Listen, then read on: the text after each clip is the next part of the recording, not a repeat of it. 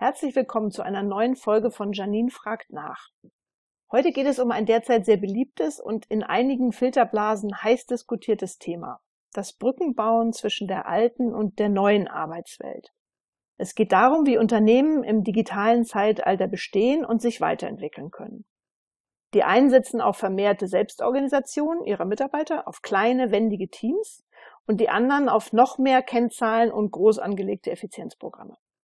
Franziska Gütler hat dazu eine Forschungsarbeit aufgesetzt, beziehungsweise ein Forschungsprojekt aufgesetzt und mittlerweile 62 Unternehmen, das finde ich beeindruckend, befragt, um herauszuarbeiten, wie unterschiedlich mit dem Brückenbau umgegangen wird.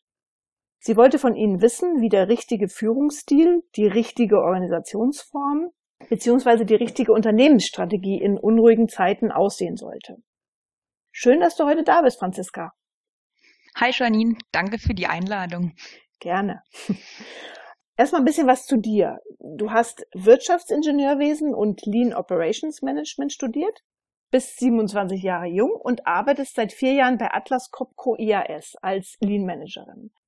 Atlas Copco ist ein schwedischer international agierender Industriekonzern mit knapp 45.000 Mitarbeitern und hauptsächlich in vier Bereichen tätig, und zwar ähm, Kompressortechnik, Industrietechnik und Bau- und Bergbautechnik. Das erstmal, um den Hörern so eine Idee zu geben, in welchem Arbeitsumfeld du dich bewegst. Und nun zu deiner Forschungsarbeit. Ähm, du verwendest für deine Beiträge in den sozialen Medien zwei Hashtags, einmal Lean Management und New Work. Äh, sind das die zwei Felder, in denen sich die Unternehmen bewegen, die du für deine Arbeit ausgewählt hast? Hm, genau, also das sind die beiden Zielgruppen, die ich eigentlich ansprechen möchte. Und zwar also warum? Ähm, ich komme ursprünglich aus einem ganz klassischen Lean-Kontext, ähm, habe es ja dann auch studiert, beziehungsweise das hat von jeher mein Interesse stark geweckt, habe dann auch beruflich einige Projekte dazu gemacht, hat mir viel Spaß gemacht. Aber ich bin dann eben so ein bisschen an den Punkt gekommen, wo ich mich gefragt habe, okay, ähm, was bringt mir die Zukunft und auch, ich sage jetzt mal, wie sieht der Job des Lean-Managers in keine Ahnung, 10, 12, 15 Jahren aus. Und das war so ein bisschen der Punkt, wo ich dann auch auf das Thema Entwicklung von Organisationen gestoßen bin und wo dann auch der Begriff New Work für mich das erste Mal so am Horizont aufgetaucht ist und wo ich, es hat einfach so mein Interesse geweckt, wo ich wissen wollte, okay, was steckt denn tatsächlich dahinter? Und da ich eben heute als Lean Managerin tätig bin, ich aber trotzdem glaube, dass man sich neuen Ansätzen auf keinen Fall verschließen darf, habe ich dann eben mir überlegt, okay, ich möchte zum einen mit Unternehmen, die schon recht reif im Thema Lean Management unterwegs sind, sprechen. Also jetzt nicht unbedingt die, die gerade letztes Jahr angefangen haben, sondern die schon eine Reise, ich sage jetzt mal schon so vier, fünf, sechs Jahre hinter sich haben. Aber ich möchte eben auch mit Unternehmen sprechen, die New Work, also was auch immer das dann konkret für sie bedeutet, in irgendeiner Form praktizieren. Und dann habe ich mir überlegt, ich möchte sie übereinander legen, mehr oder weniger, und schauen, was ist ähnlich, ist irgendwie, also ist komplett gleich, ist einfach nur ein anderes Wording, ist eine ganz andere Haltung, ist evolutionär, ist vielleicht auch komplett widersprüchlich. Das waren einfach so, so Dinge, die mich bewegt haben, wo ich gedacht habe, okay, ich möchte mit Menschen egal wo innerhalb im deutschsprachigen Raum sprechen, wie sie dazu stehen und möchte dann eben anhand dieser Befragungen mir da ein konkretes Bild auch für meine Zukunft machen. Mhm. Ähm, und du hast im Oktober ein Video zum Status deiner Forschungsarbeit veröffentlicht. Und du zeichnest darin auf, und das meine ich wirklich wörtlich, du hast in dem Video gezeichnet, wie du vorgehst. Und dieser visuelle Zwischenbericht, der hat ziemlich eingeschlagen. Das zeigt, wie sehr dein Forschungsprojekt den Nerv der Zeit trifft. Allein auf LinkedIn hattest du 110 Likes und 31 Kommentare. Das, das ist gut, finde ich. Also das zeigt, mhm. dass die Leute sich dafür interessieren. Und viele haben geäußert, dass sie besonders deine Kombination von verschiedenen Theorien zur Auswertung deiner Forschungsergebnisse schätzen. Zum Beispiel das 7S-Modell benutzt du, Spiral Dynamics und Kniffen, das Kniffen Framework. Du schaffst damit eine, wie ich finde, sehr nachvollziehbare Struktur in der Auswertung deiner Unternehmensinterviews und ähm, aber einfach machst du es dir damit nicht, oder? Warum gerade drei Theorien in einer Arbeit? Also prinzipiell hat mich ja zuerst mal interessiert, okay, wie tickt so eine Organisation überhaupt? Wie kann ich das greifen? Und wenn ich jetzt auf irgendeinen Menschen zugehe und sage, ich will jetzt mit dir über deine Organisation sprechen, dann bekomme ich von, egal mit wie vielen Menschen ich spreche, zig unterschiedliche Antworten. Also es ist einfach nicht so richtig greifbar. Und auch wenn man über das Thema Kultur und Werte spricht, das ist was, was für mich sehr schwer nachvollziehbar und auch greifbar ist. Und ich merke auch in Gesprächen mit anderen Menschen, dass es ihnen ähnlich geht. Also habe ich versucht, in irgendeiner Form Modelle zu finden, die ich kombinieren kann, um dieses Thema irgendwie anzugehen. Und dann bin ich zunächst beim 7S-Modell gelandet. So letzten Endes sind es sieben Elemente, wie zum Beispiel Strategie, Struktur, Selbstverständnis, also das sind Kriterien, die eine Organisation in ihrer Gänze beschreibt. Also welche Elemente gibt es und welche und was muss ich auch berücksichtigen, wenn ich eine Organisation verändern möchte. Also warum finde ich auch das 7S-Modell so schön?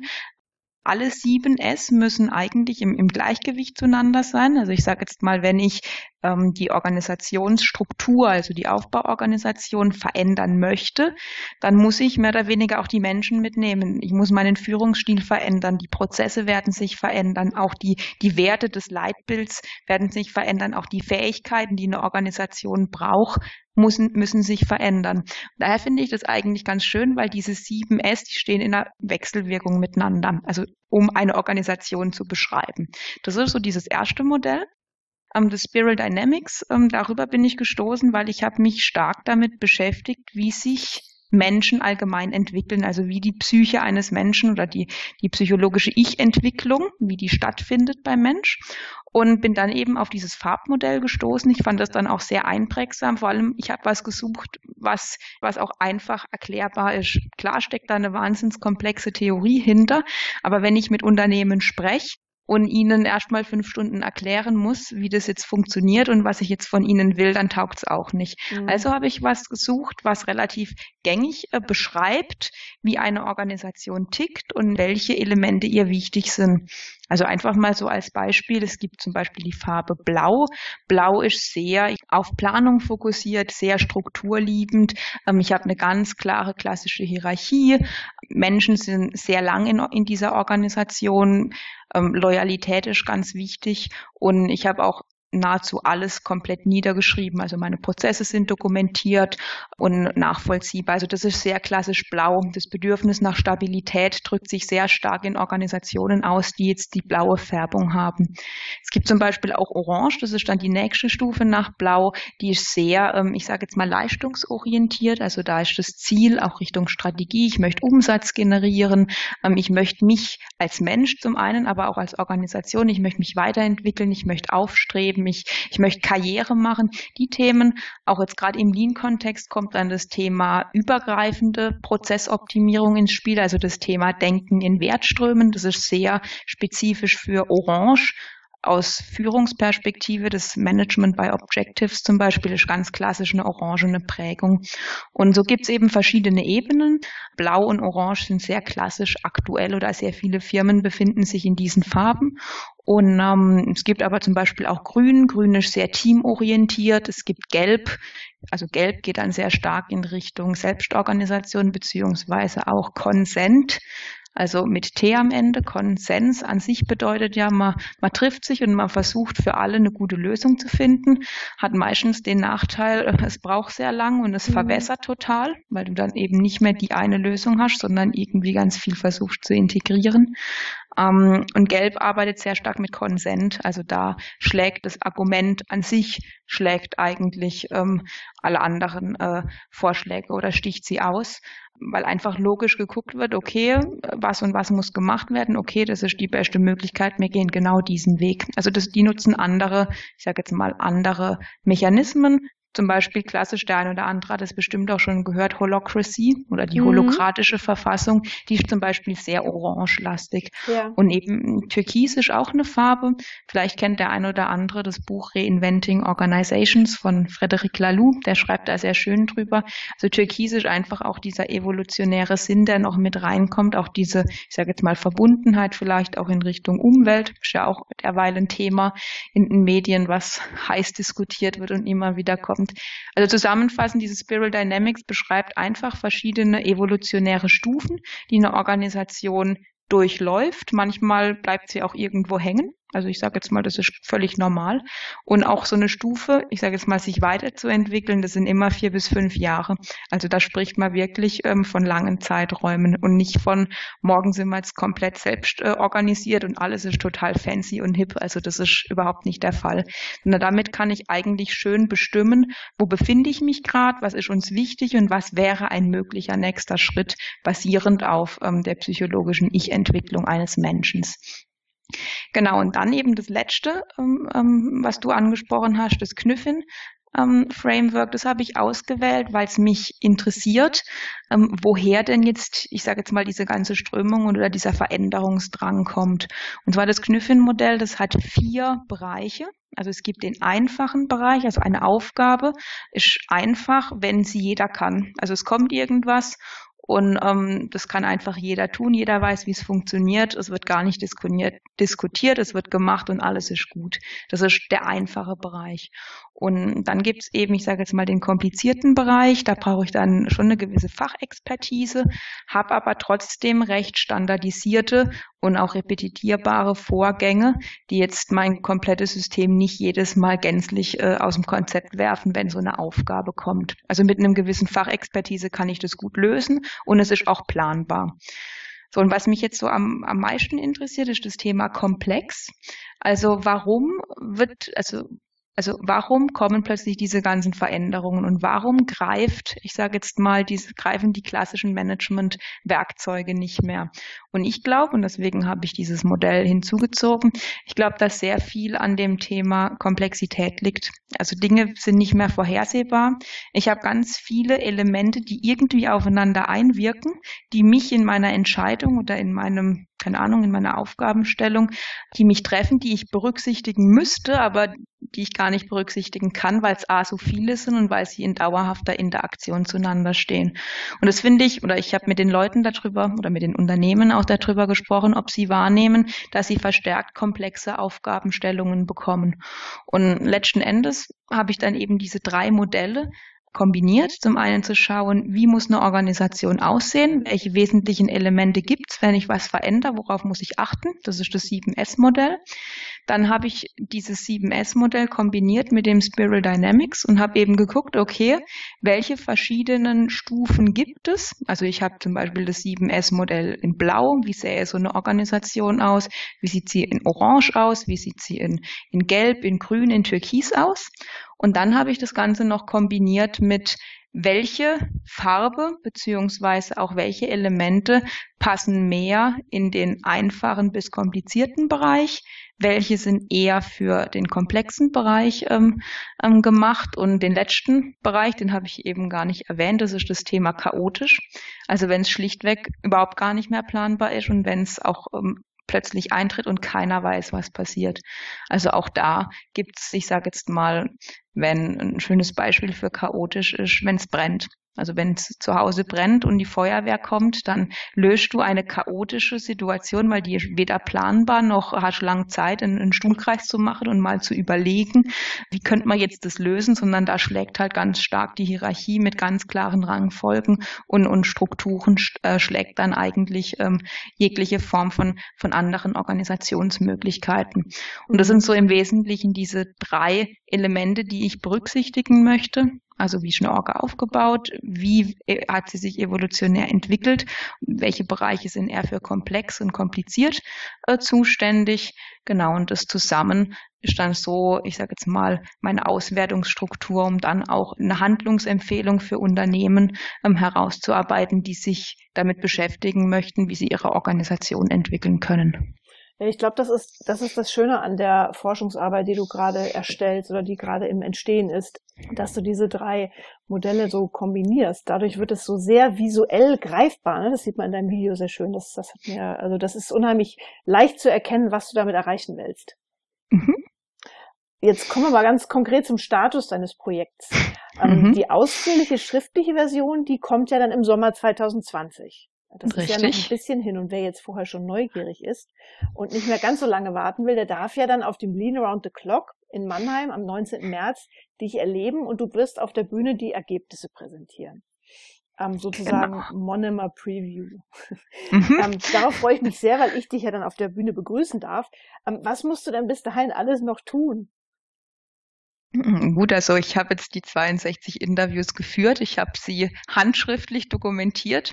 Ähm, ich muss das Ganze dann in, in strukturierte Form bringen und was ich eben machen möchte, beziehungsweise du sagst ja auch, dass ich gern mit diesen visuellen Darstellungen arbeite. Das ist mir sehr wichtig, beziehungsweise ich kann so auch am besten, das heißt mal sehr komplexe Zusammenhänge irgendwie auch für mich greifbar machen. Und was ich eben machen möchte, ich möchte, oder was ich teilweise schon gemacht habe, ich möchte die individuellen Wege der Organisationen, also wie sie sie gegangen sind etc., möchte ich die wesentlichen Kernpunkte, die sie gemacht haben, mit denen sie begonnen haben, die vielleicht auch nicht gut waren, wo sie gelernt haben, die möchte ich rausarbeiten, um dann, ähm, ich sage jetzt mal in, in so eine Art Landkarte mit diesen Farben aus dem Spiral Dynamics, ähm, möchte ich eben zeigen, welche Elemente oder welche Schritte auf ihrem Weg dazu geführt haben, damit sie sich weiterentwickeln konnten. Also ich möchte es in so eine grafische Landkarte eingießen, um dann eben Leuten die Möglichkeit zu geben, die sagen, ah, ich, ich möchte jetzt an meiner Organisation was machen, aber ich weiß gerade nicht so genau was. Ich merke halt, dass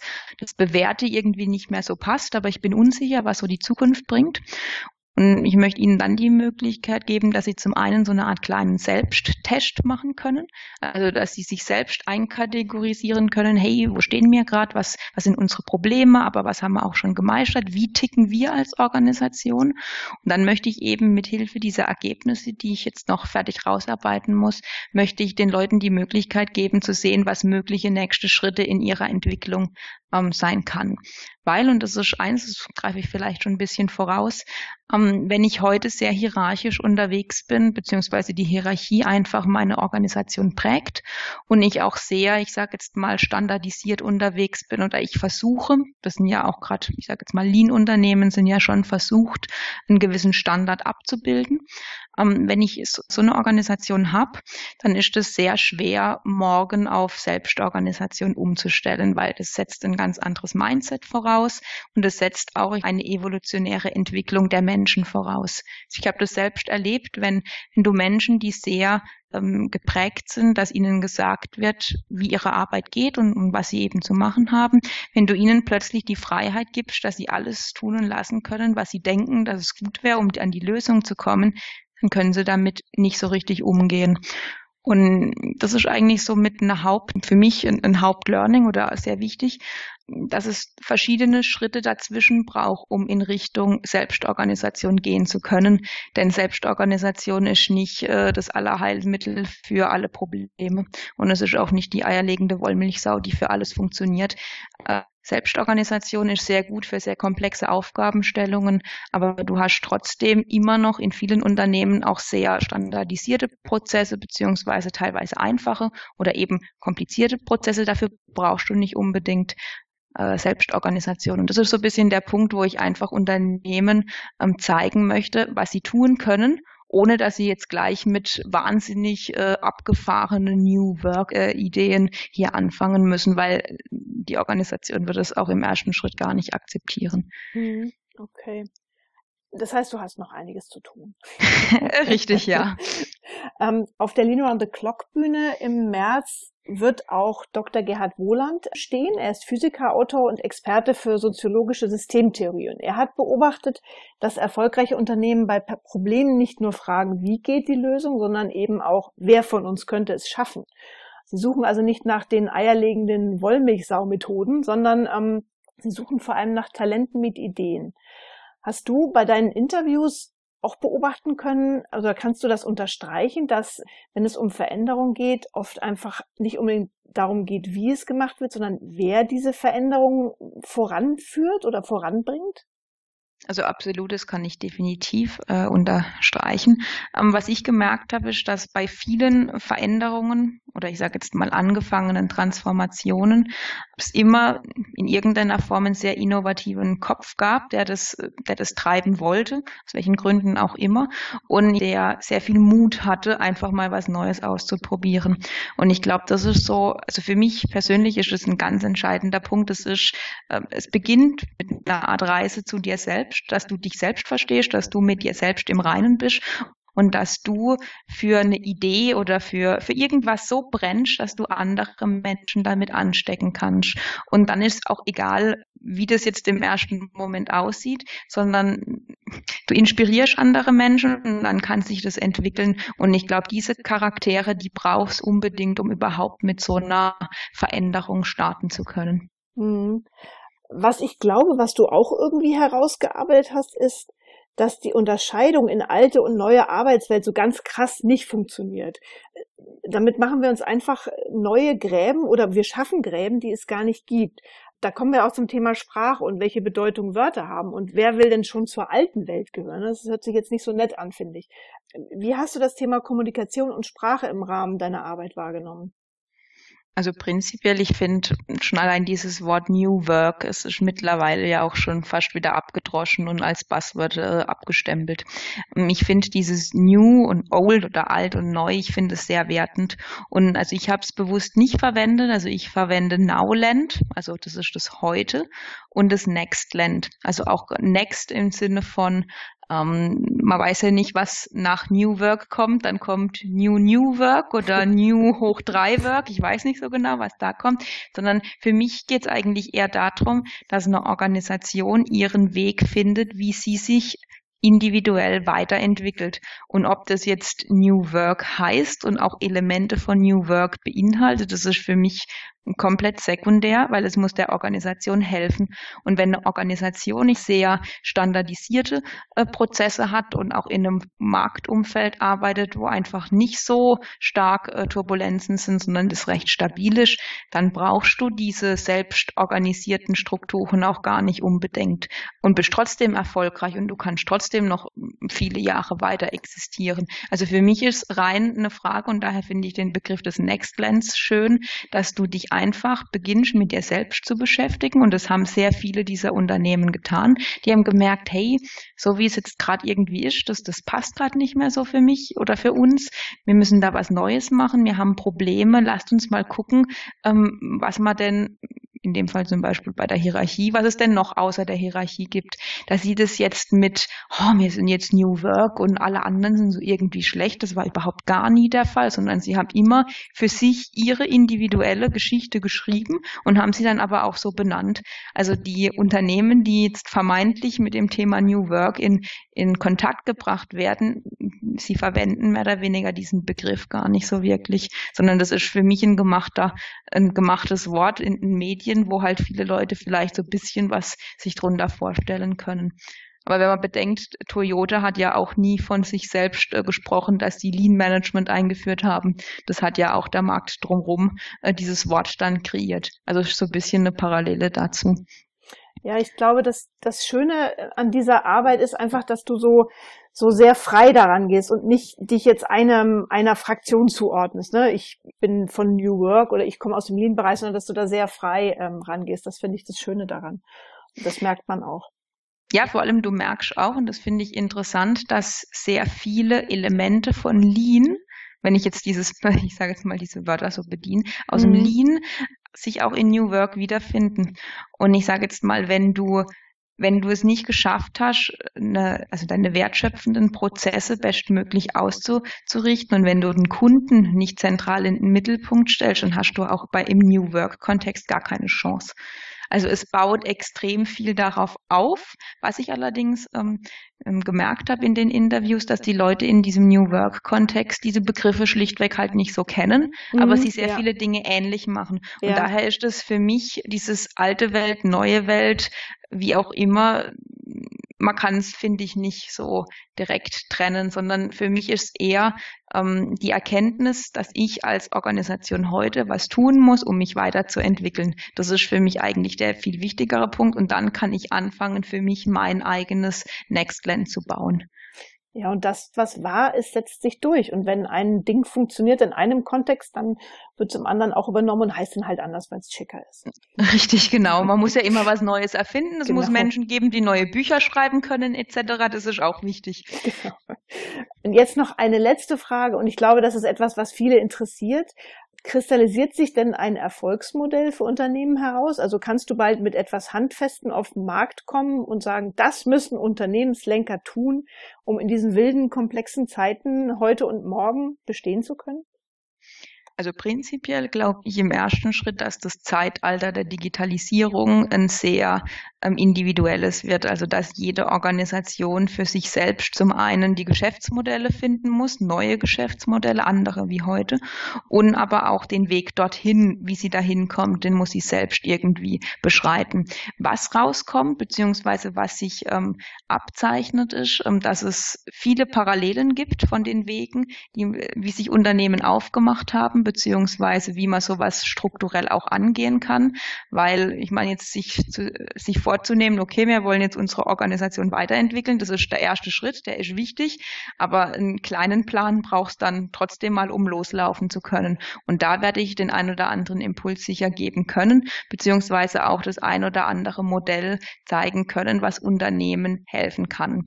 Was ich massiv gemerkt habe, ist, ähm, ich habe unterschiedlichste Größen von Unternehmen gehabt und ich glaube für Unternehmen, ich sage jetzt mal bis so 100 Menschen, da funktioniert eine ganzheitliche Transformation, also dass du gemeinsam als ganze Organisation beginnst, dich in Bewegung zu setzen. Aber wenn du größer bist, also ich sage jetzt mal so ab 150, 200 bis, keine Ahnung, in die 1000 gehende, ähm, wirst du in, in Teilbereichen anfangen müssen. Und das ist eigentlich ein sehr interessantes Modell, was ich auch relativ häufig mittlerweile gesehen habe und was ich jetzt auch selbst in meinem beruflichen Umfeld beginne.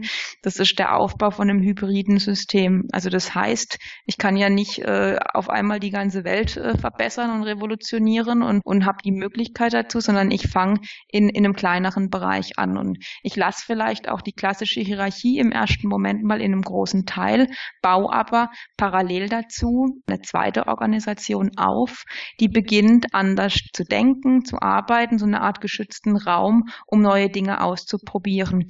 Und weil, und das glaube ich ist ganz entscheidend, jeder Mensch und jede Organisation muss lernen. Und Lernen kann nur in einem, aus meiner Sicht, in einem geschützten Raum passieren, aber der Raum muss schon ein bisschen außerhalb der Komfortzone sein. Also da muss sich schon ein bisschen was tun, damit sich die Menschen auch strecken und damit sie sich auch auf Neues einlassen. Und daher glaube ich, dass diese, dieser Aufbau von einem hybriden System, zumindest mal als Zwischenschritt, um zu beginnen, ganz wichtiger ist, um sich in Richtung dem Nextland zu bewegen. Mhm.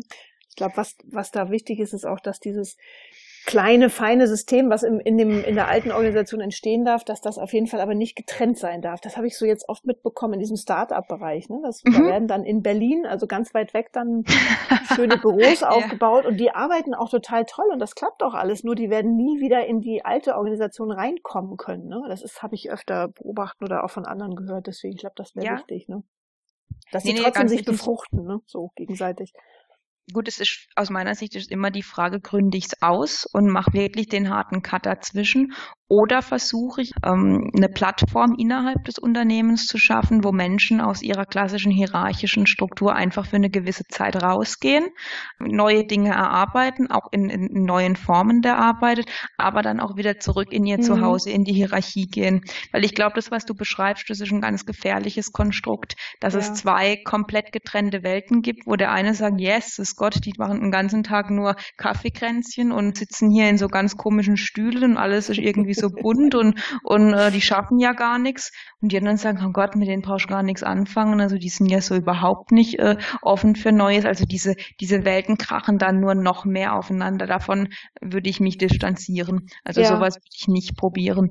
Ich würde eher versuchen, innerhalb des Unternehmens versuch, versuchen, solche geschützten Räume zu, zu etablieren. Setzt natürlich, und das ist dann, also finde ich einen sehr, sehr wichtigen Begriff, der mir auch oft in, jetzt in meinem Forschungsprojekt über den Weg gelaufen ist, also die, der Begriff der Ambidextrie, also der Beidhändigkeit. Das bedeutet, dass du die eine Hand, also die, diese eine Hand ist mehr so dieses äh, klassische Effizienzthema, so wie du es am Anfang in der Einleitung besprochen haben. Also da guckst du auf Kennzahlen, machst äh, Effizienzprojekte, guckst auf Kosten. Das ist diese eine Hand.